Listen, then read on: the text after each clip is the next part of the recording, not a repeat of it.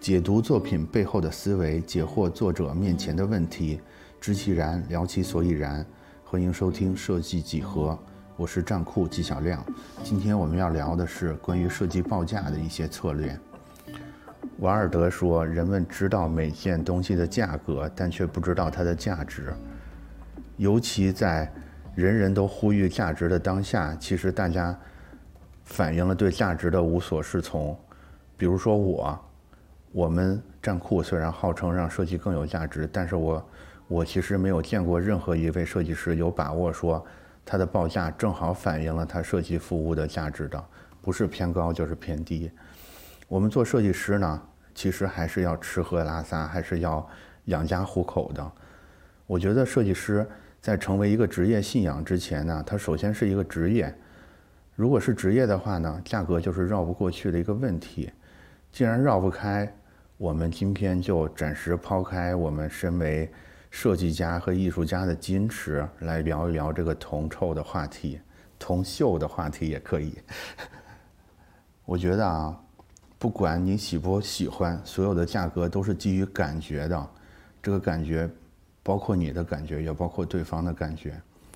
这个是我对价格这件事儿的一个结论，大家先记住这个结论啊。接下来我们把。设计师的成长阶段分成几个阶段来验证一下这个结论是不是对的。我们呢，把设计师的成长阶段大概分成新手期，也就是从业一到两年；然后熟练期，从业两到五年；成熟期，从业五到十年；然后第二曲线期，就是从业十年以上，来分别做一个逐一的说明。在每个阶段的这个报价策略呢，我都分成四个部分，就是我我概括的，就是你在这个阶段的一个愿景、一个目标、一个具体的指标和一个简单的报价的公式。首先是新手期，就是从业一到两年，我觉得在这个阶段，你的愿景应该是在这个行业站稳脚跟，也就是说入行，就是所谓的入行。然后目标呢，应该是获得一个稳定的职位。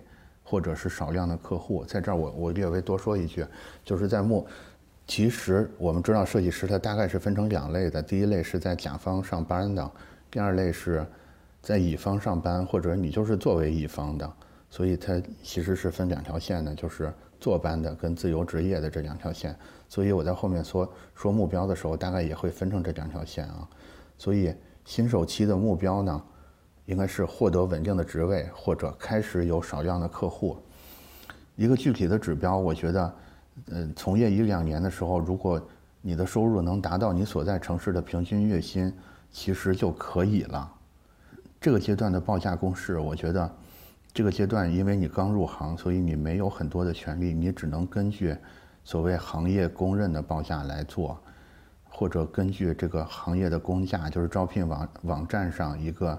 助理设计师的平均月薪来报价，这是新手期。然后接下来就是从业二到五年的我这个所谓的这个熟练期。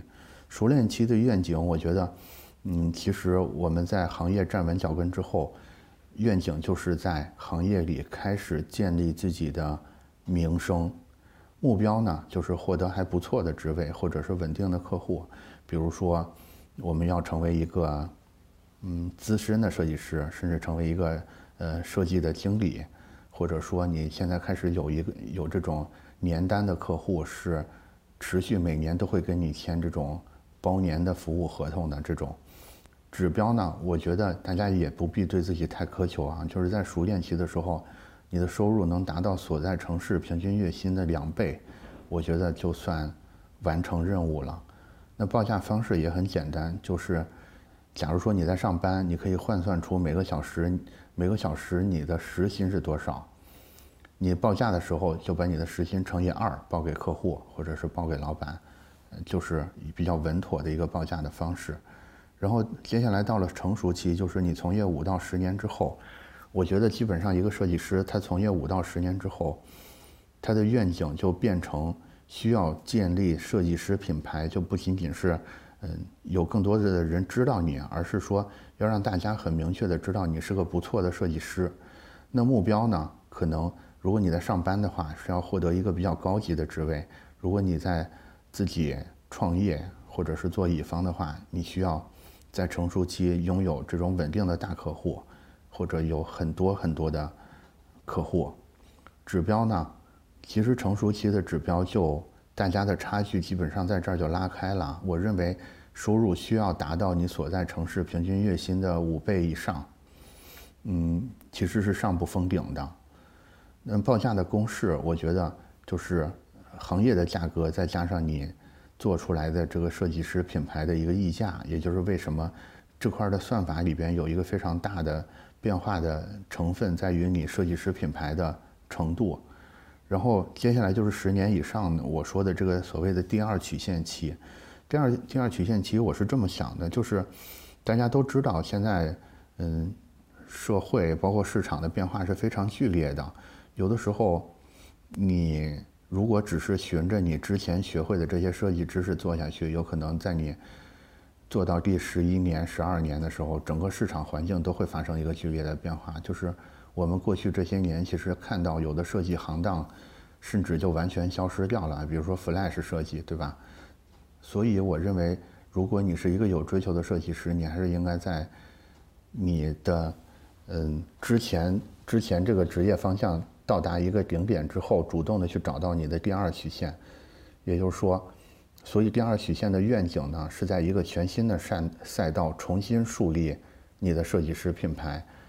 第二曲线，因为你是从头开始，所以要求就全面降低了，目标只是获得客户，然后指标呢，就是收入指标。我觉得刚开始的时候，你只要能达到你所在城市平均月薪就行了。报价公式呢？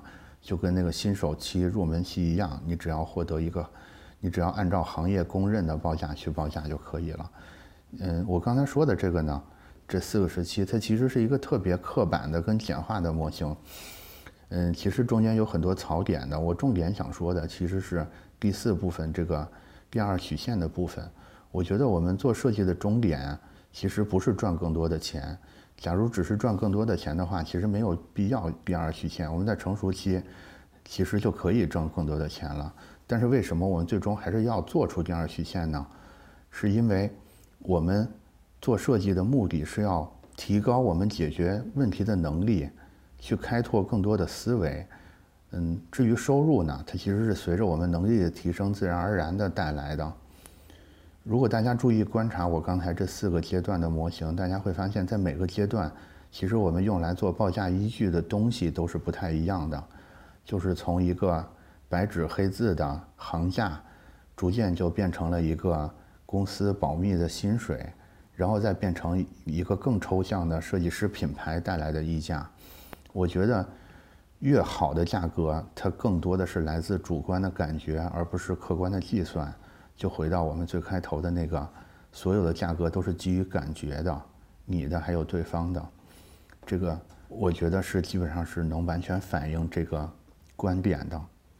这种主观性啊，其实不光是设计行业，我觉得所有非标准的这种服务行业都有类似的特征。如果我们今天我们我们现在在聊报价、聊收入，只是聊到这儿呢，就未免有点肤浅了。正好我最近。读到了一本很不错的书，叫做《咨询的奥秘》。这个书中呢，嗯，它是讲咨询业的啊，也是服务业，就是咨询业的报价。这个作者写了很多洞察，其实带给我非常大的启发。我也借这个节目的机会呢，跟大家简单的分享一下。我特别推荐大家买这本书读一下。这个作者叫吉拉尔德·温伯格，这个作者特别的真诚诙谐。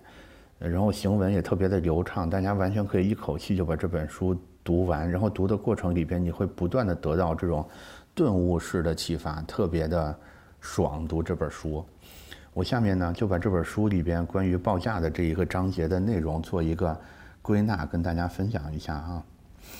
因为作者写的这些经验，其实是他很多很多年工作的总结，所以。其实它有点难以理解，所以我待会儿慢点读。如果大家呃需要记需要这些信息的笔记的话，可以在账户搜索账号“设计几何专栏”，或者扫我们头图上面的二维码加入知识星球。这两个渠道呢都会放出每期节目的文本版，大家可以直接去复制就可以。我现在开始啊，一共有九条。第一条是，定价有很多功能，但是金钱的交换只是其中的一个。第二个，付给你的钱越多，对你的爱就越多；付给你的钱越少，对你的尊重就越少。第三条，钱一般只是价格中最小的一部分。